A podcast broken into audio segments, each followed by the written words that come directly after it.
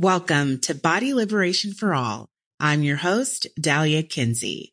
This show is dedicated to bringing you all of the wellness and self-care tips that you need to live your best life. Unlike other sources, this one is focused on BIPOC and LGBTQIA plus people. There are a ton of self-help shows out there, but how many are designed just for us? So if you're ready for all of the self help and none of the white or het supremacy, you've come to the right place. Today we are joined by the gay leadership dude, Dr. Steve Yacovelli, having a marginalized identity that requires you to grow in certain ways in order to thrive in a professional environment. This can be an asset, an asset you can leverage sometimes just acknowledging the existence of something amplifies its power. So I love that Steve has named it and written an entire book about it so that we can step into that power and access one more thing that we have in our toolkit to help us thrive. If you love leadership and you are working in any kind of corporate environment, this is the perfect conversation for you. But truly, the way Dr. Steve breaks it down, leadership really isn't just about being a leader by title only. Leadership is something that is accessible to everyone and we can all show up as leaders in our own lives. All right, let's get right into this conversation. Yeah, they might try to put you in a box. Tell them that you don't accept. When the world is tripping out, tell them that you love yourself. Hey, hey, smile on them. Live your life just how you like it. It's your party. Negativity is not invited. For my queer folk, my trans, people of color, let your voice be heard. Look in the mirror and say that it's time to put me first. You were born to win. Head up high with confidence. This show is for everyone. So I thank you for tuning in. Let's go.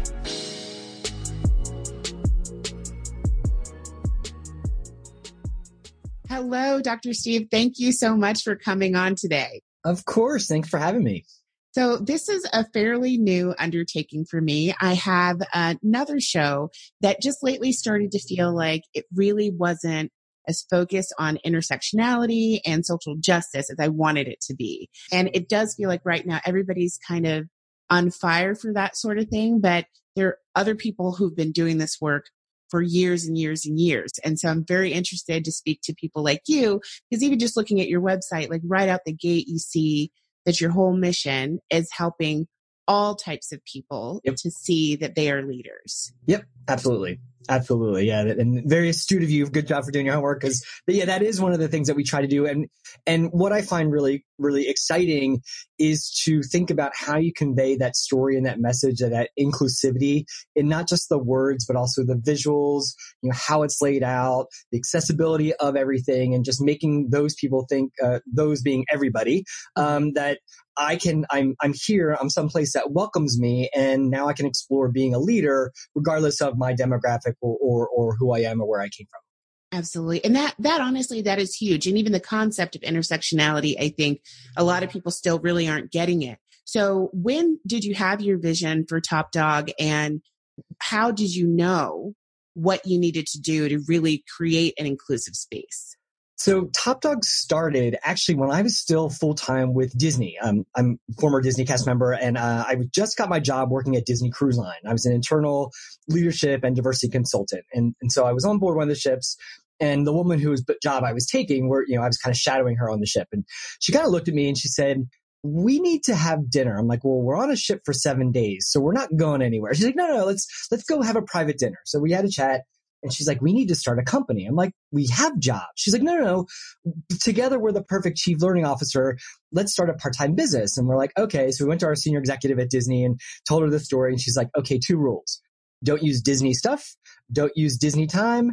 Have fun. And we're like, yay. So we kind of went off and, and it started with the, the, the shared passion and vision around leadership development, but also being inclusive. And this is back in like 2002 um, when we were working there. And so we did it part time that was kind of fun. And then we kind of went our separate ways uh, professionally, although she's like one of my BFFs and technically now works for me again, which is kind of cool. But uh, in 2008, I took Top Dog to be my full time gig just to see what would happen.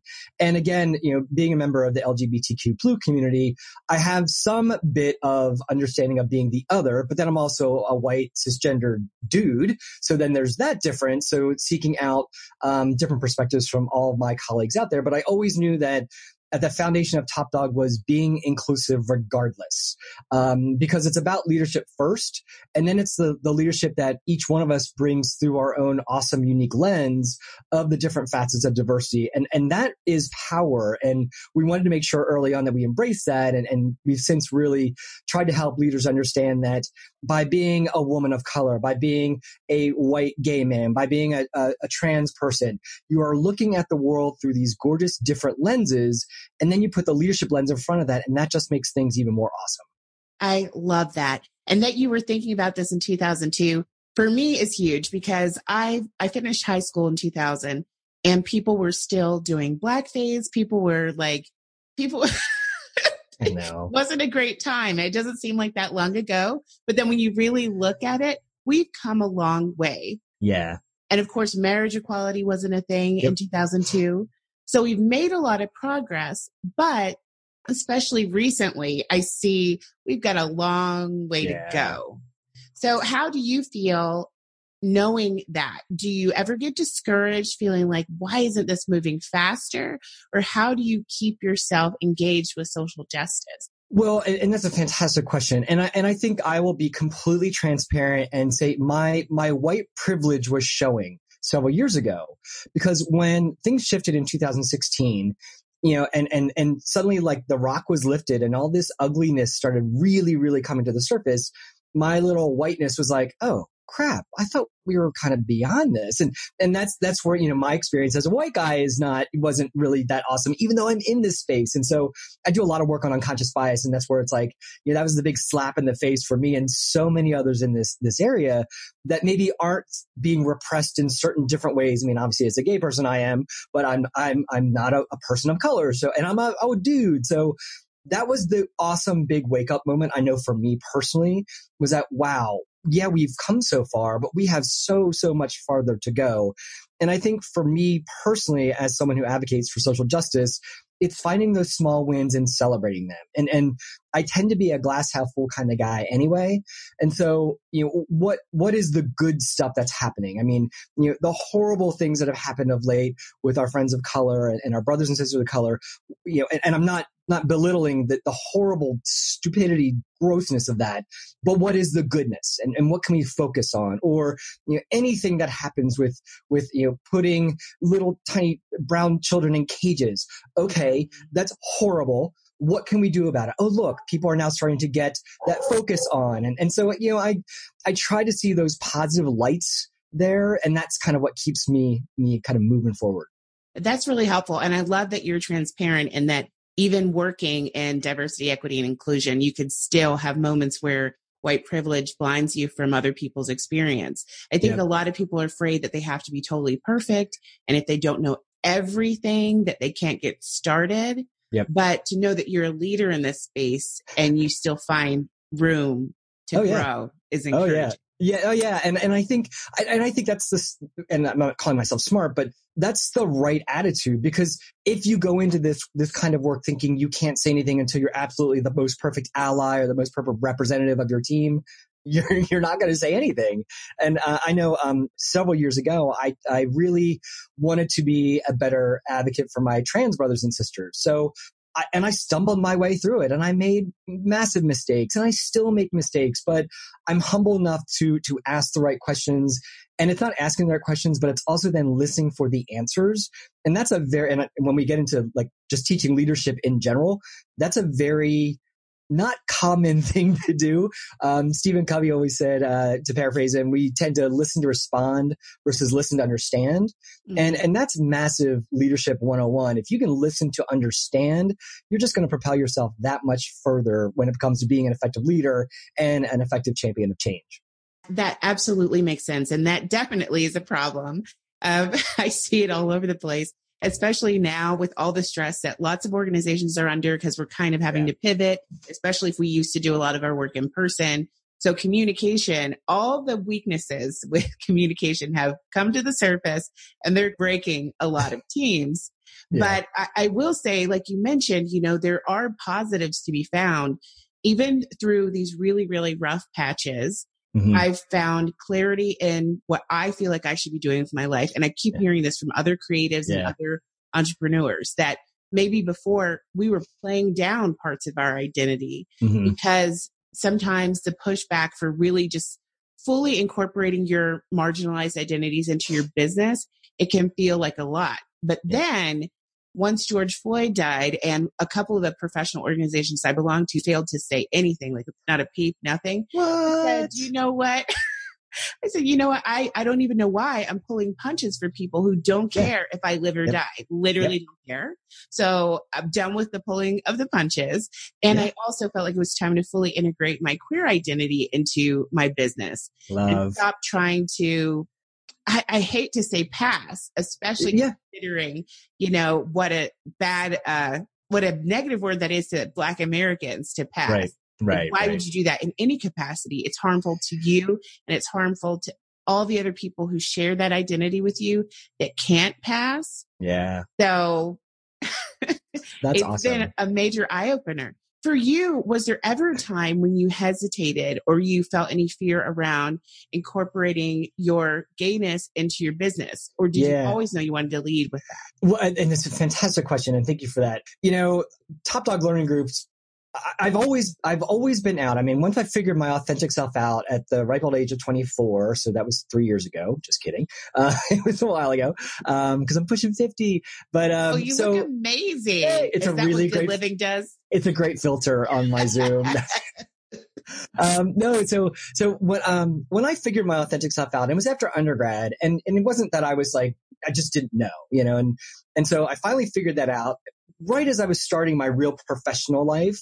And I was like, you know, I'm not going to hide. It took me 24 years to figure it out. I'm not going to hide it. However, you know, this is in the 1990s. So, mm. um, the world was a little different. And so I was very selective in who I told.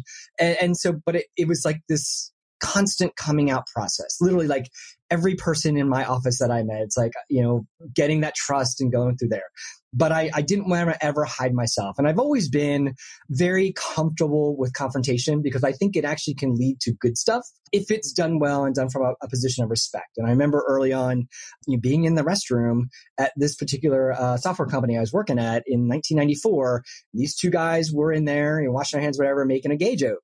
And I finally went out and, and I'm like, I brand new to the company. And I went, you know, I just want to let you know that those really are offensive conversation points because I'm gay and that's just not cool. And I just walked out like, and I'm like, oh my god, oh my god, oh my god, and it was like awesome. And and and since then, I've kind of like used that as like the stepping stone. But flash forward to you know, I go into well when we could. Uh, one of the things that Top Dog does is we do stand up training. So we go into to clients' places and do like multi day leadership workshops, and and these are like Fortune 500 big companies. And every single time I, I go into those conversations, I have to come out. And so during the, and, and I, I kind of got it down to the science because this particular client's been like 10 years, but during the introduction, everyone kind of goes around. It's like 20 people in the room. And, you know, it's like, who are you? Uh, what do you do? And what do you like? And so I always go last. And I said, you know, who am I? What do I do? And what do I like? I'm like, well, I like my dogs. I like my kids. And I'm like, well, I should say I like my husband because it's been like 22 years. And I just kind of leave it at that. And you know, you drop the little kernel and then you walk away and and you just it's just really fun to watch and read the room. So that was kind of the cool way for me to embrace it. And and also i also know the organizational culture that for my clients embracing diversity inclusion at least is a, a poster on the wall. So they have to do that quote unquote have to. Flash forward to last summer when my book pride leadership came out and i created the sub brand the gay leadership dude. Now there's no hiding that you know, by saying the gay leadership dude, you know three things about me. I am gay. I self-identify as a dude and I like leadership. And so that's, you know, pretty out there, but I like that. And I, I, I appreciate that. And I, I have two brands. I have two website kind of things, but they're slowly kind of coming together or they're wickedly obvious that they're intertwined. And I'm, mm. I'm way okay with that.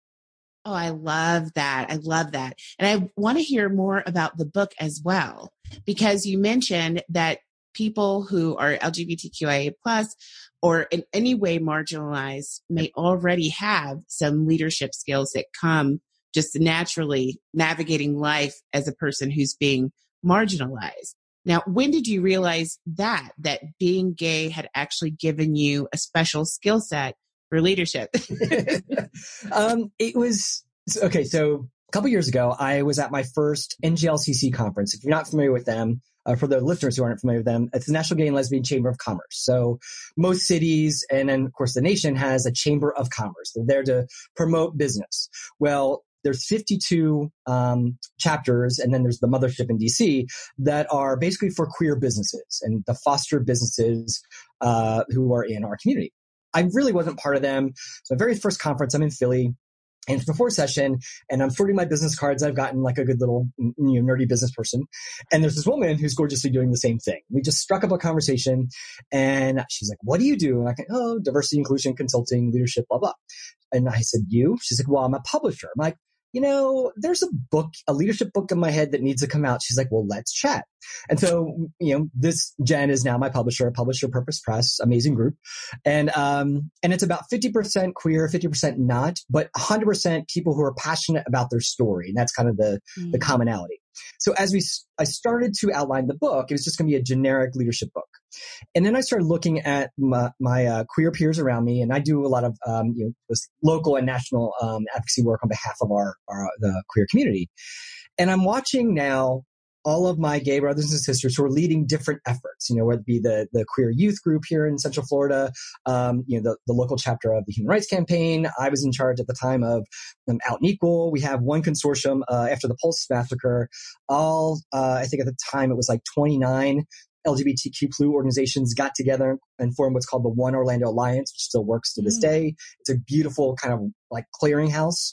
So watching the leadership there, and I was doing work with there. And then um, to date myself, if you ever seen Sex in the City, yeah, Carrie Bradshaw. I couldn't help but wonder, it kind of went through my head.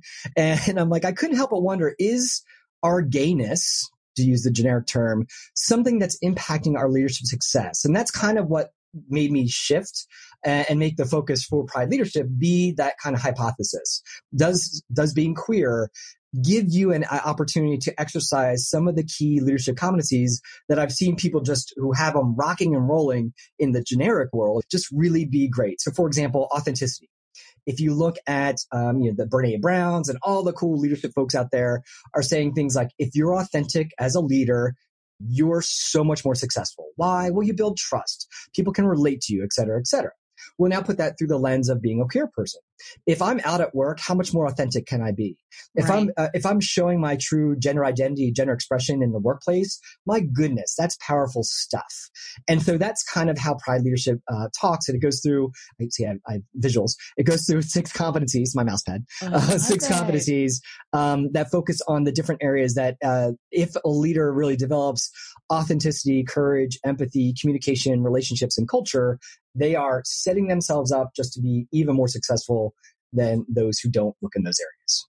Oh, I love that. And that makes so, so much sense.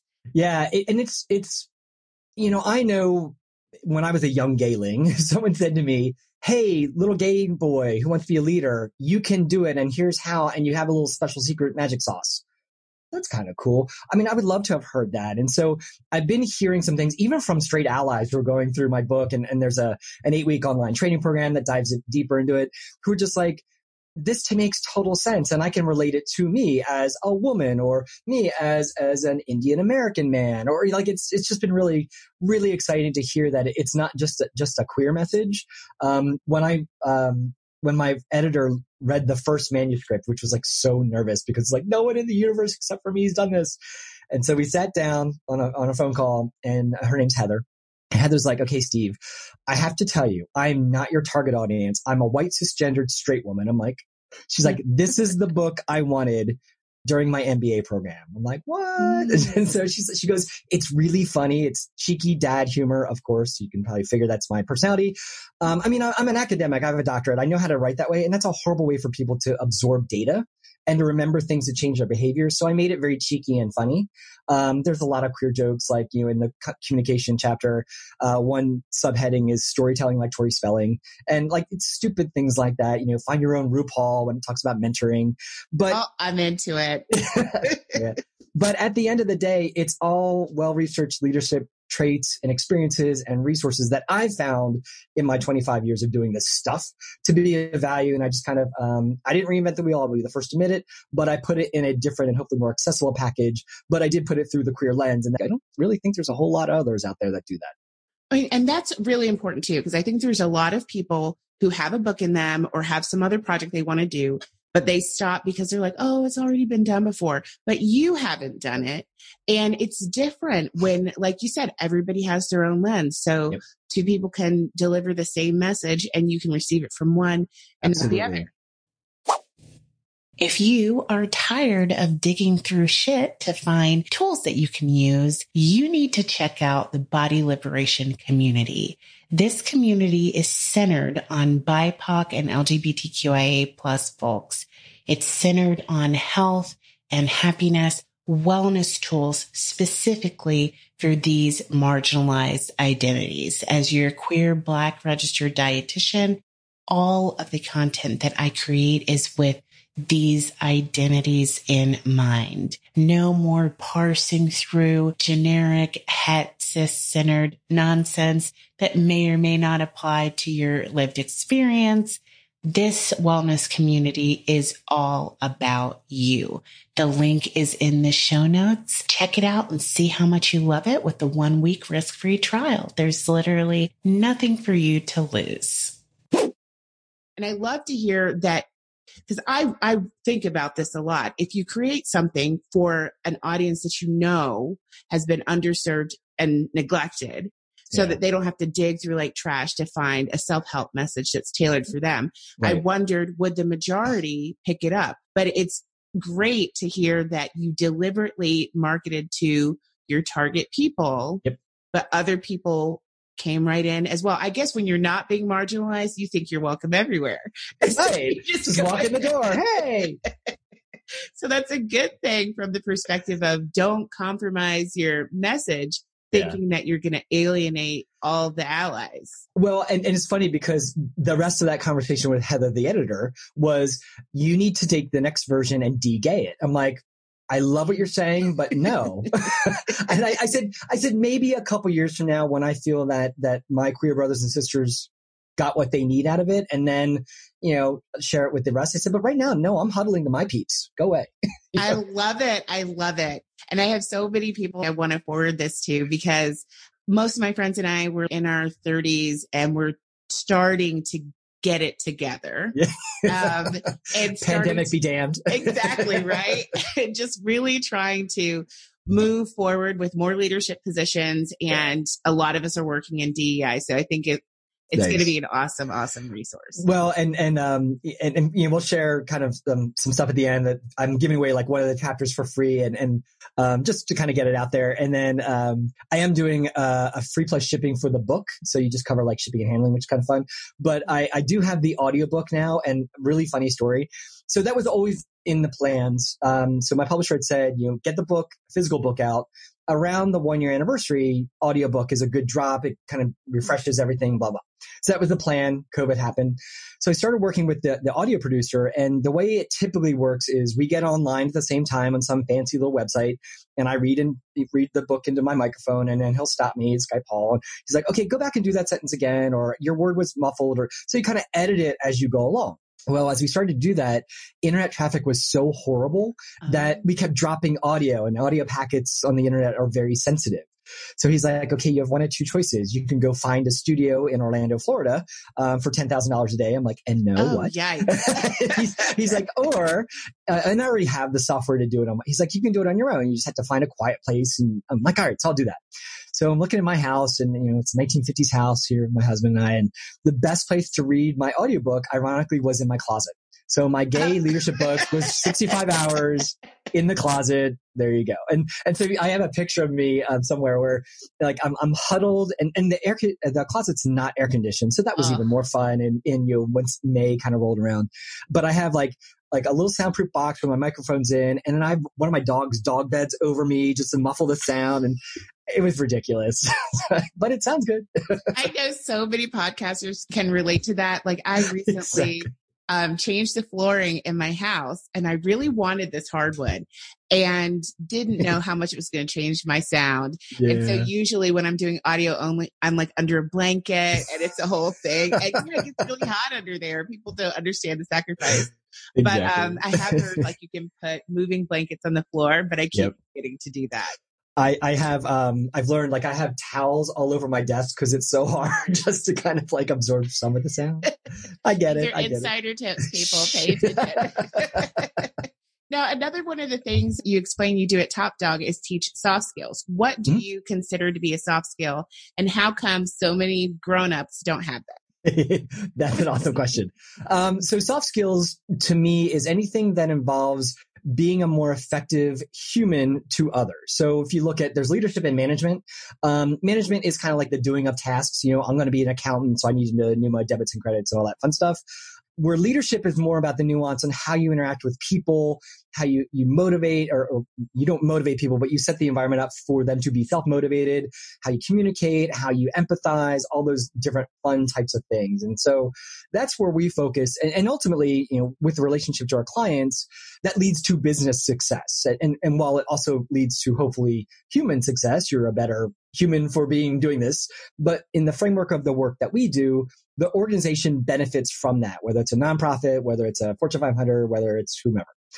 Um, why don't humans have these skills? I don't know. um, some people do, some people don't. And, you know, people are like, is leadership born or is it something you learn? And I say yes. I think it's both. Um, it's, it, to me, it's like any athletic ability. Some people are just gifted at it. Some people are just people persons, quote unquote, bunny ears. Um, some people, you know, they they don't have the gift, but they work darn hard at it, and they and the end result's the same. And so I think um, I truly believe in my heart of hearts that effective leaders can teach themselves to be effective. Uh, some have the gift, some don't, but all of us, if we work hard enough at it, just like any other competency or skill, we can absolutely be successful at it that is encouraging because I think most people, when they're dropped into a leadership position, they don't get any training specific to leadership. So you get promoted because you did well in another area where maybe you had no direct reports or you just had a couple. Yep. And yeah, there's a lot of room for disaster when no one instructs you formally on how to approach leadership. Well, and, and I actually I talk about that in the book because because I say, Delight, you're exactly spot on. You know, let's say I'm an accountant. I am not, but let's say I'm an accountant, and I'm such a rock star accountant that what happens to me typically, I keep working my way up the ranks, and suddenly, yay, I'm head of accountants. Well, I didn't study that typically. Right. Um, I studied debits and credits and looking at how to you know look at the numbers in the P and L statement, all that fun stuff. And so now I'm at this deficiency where I'm I'm in a role. Yes, I have to understand what my my, my peeps do, but that's not my job is, is to do that work is just to manage the people who do the work and what you often see with some leaders who aren't savvy enough is what where do they veer they veer to micromanage because ah that's my comfort zone mm-hmm. and it's a lot of times it's that unconscious bias for the work that i used to do and that's a comfort zone. I gravitate toward there when I'm not paying attention to the the people side of what I should be doing in my role as a leader, especially as a leader of a team or a department.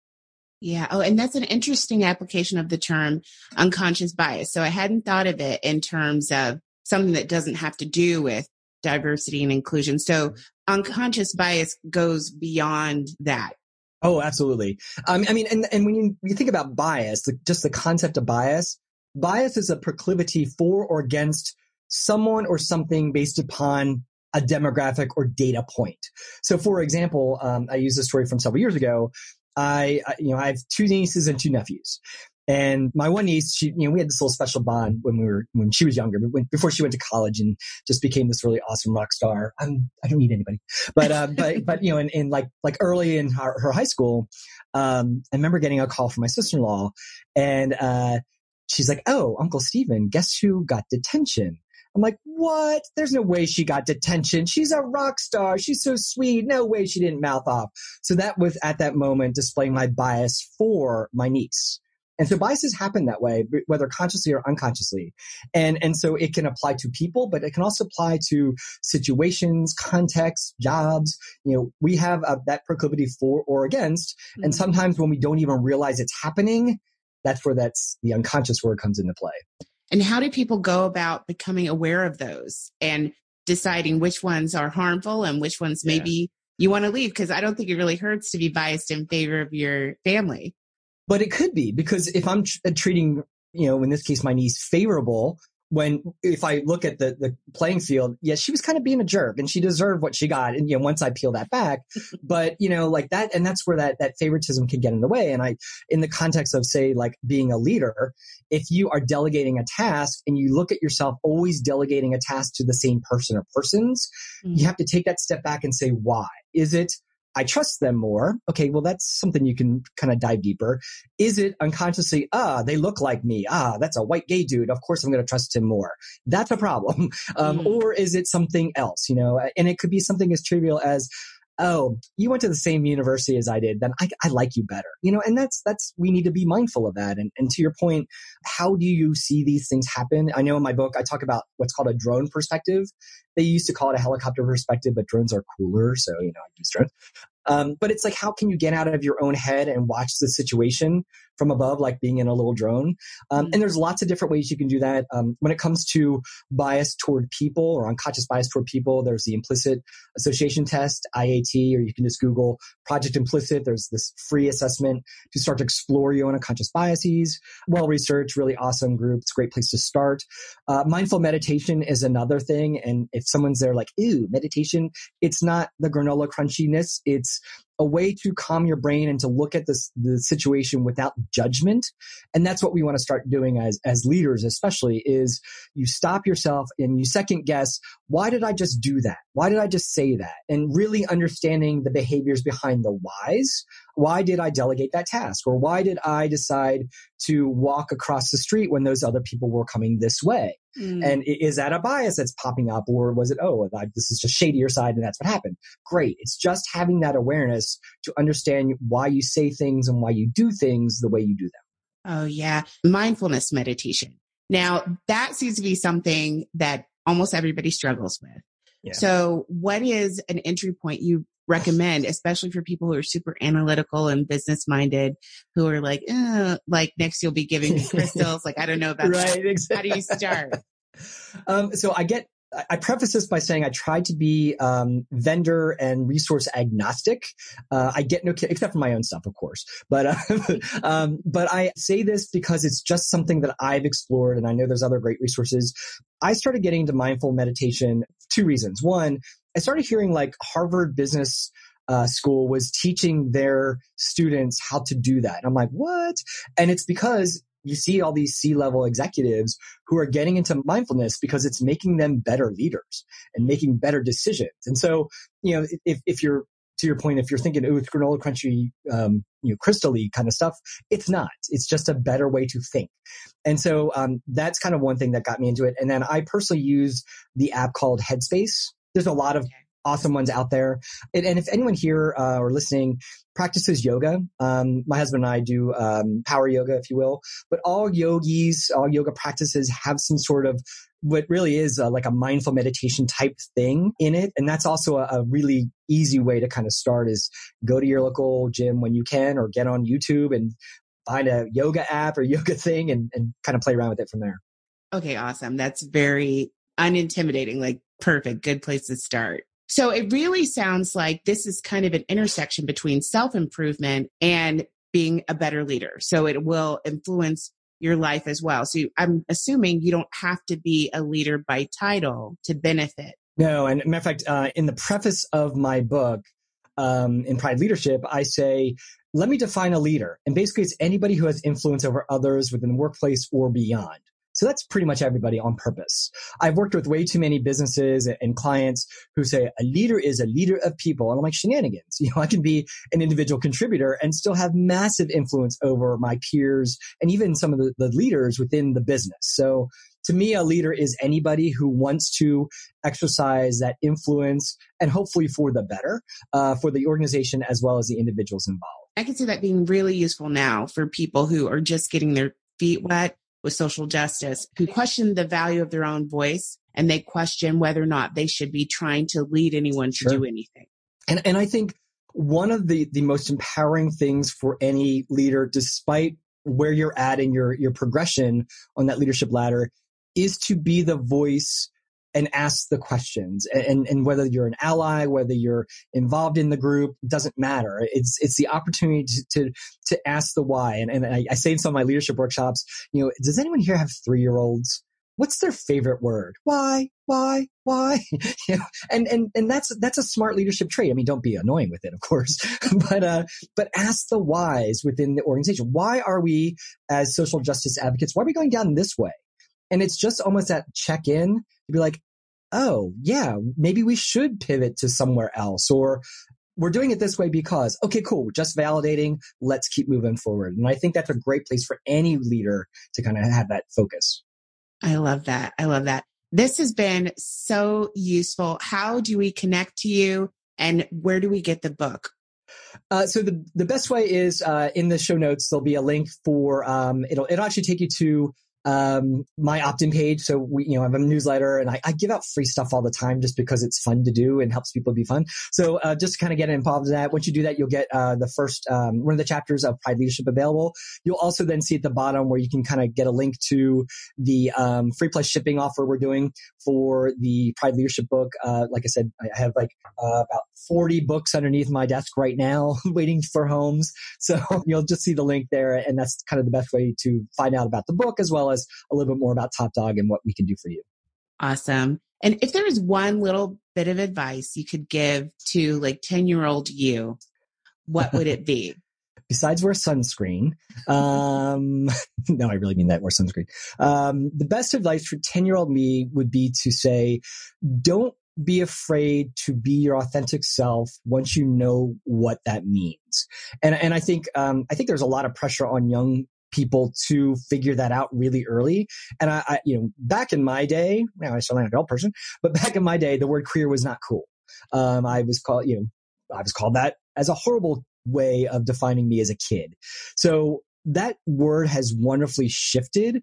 And I like how, especially uh, younger folks who are, who are, you know, queer or questioning is an awesome position to be in because it's really allowing you that time to explore your authenticity and embrace that. And once you have that figured out, if you do, um, then embrace it and don't hide it. I love it. Thank you so much. Thank you. If you got as much out of that conversation as I did, please be sure to share this episode. I have already ordered my book and I am really looking forward to reading Pride Leadership. Check out the show notes so you can see the links to get connected to our gay leadership dude, how you can get a copy of the book as well. If you haven't already, make sure you check out the body liberation community. So for the sake of simplicity now, to get you there, I've developed a straightforward link. You just go to bodyliberationtribe.com and you will find the community. It is the place to be if you're really ready to receive wellness tools and happiness tools that are crafted specifically for you. No more digging through scraps for you. You are better than that. I've developed these tools as a gift for the communities that I myself belong to. Okay, everyone. I look forward to connecting to you next time. Remember, it'll be the week after next. We are going to be having a incredible conversation about something that we all know is a big part of the human experience, and that is sexuality, but from a bit of a different perspective because it's something that we typically think that you only have access to under certain circumstances, that mobility can be a barrier, that body size can be a barrier, that symmetry, honestly, can even be a barrier. But sexuality can be accessible to everyone should they so desire to access it. So make sure you don't miss this episode. It's another amazing conversation. I love having these conversations and can't wait to share this one with you. All right. Be well, stay safe. I will see you next time. Yeah, they might try to put you in a box. Tell them that you don't accept. When the world is tripping out, tell them that you love yourself. Hey, hey, smile on them. Live your life just how you like it. It's your party. Negativity is not invited. For my queer folk, my trans, people of color, let your voice be heard. Look in the mirror and say that it's time to put me first. You were born to win. Head up high with confidence. This show is for everyone. So I thank you for tuning in. Let's go.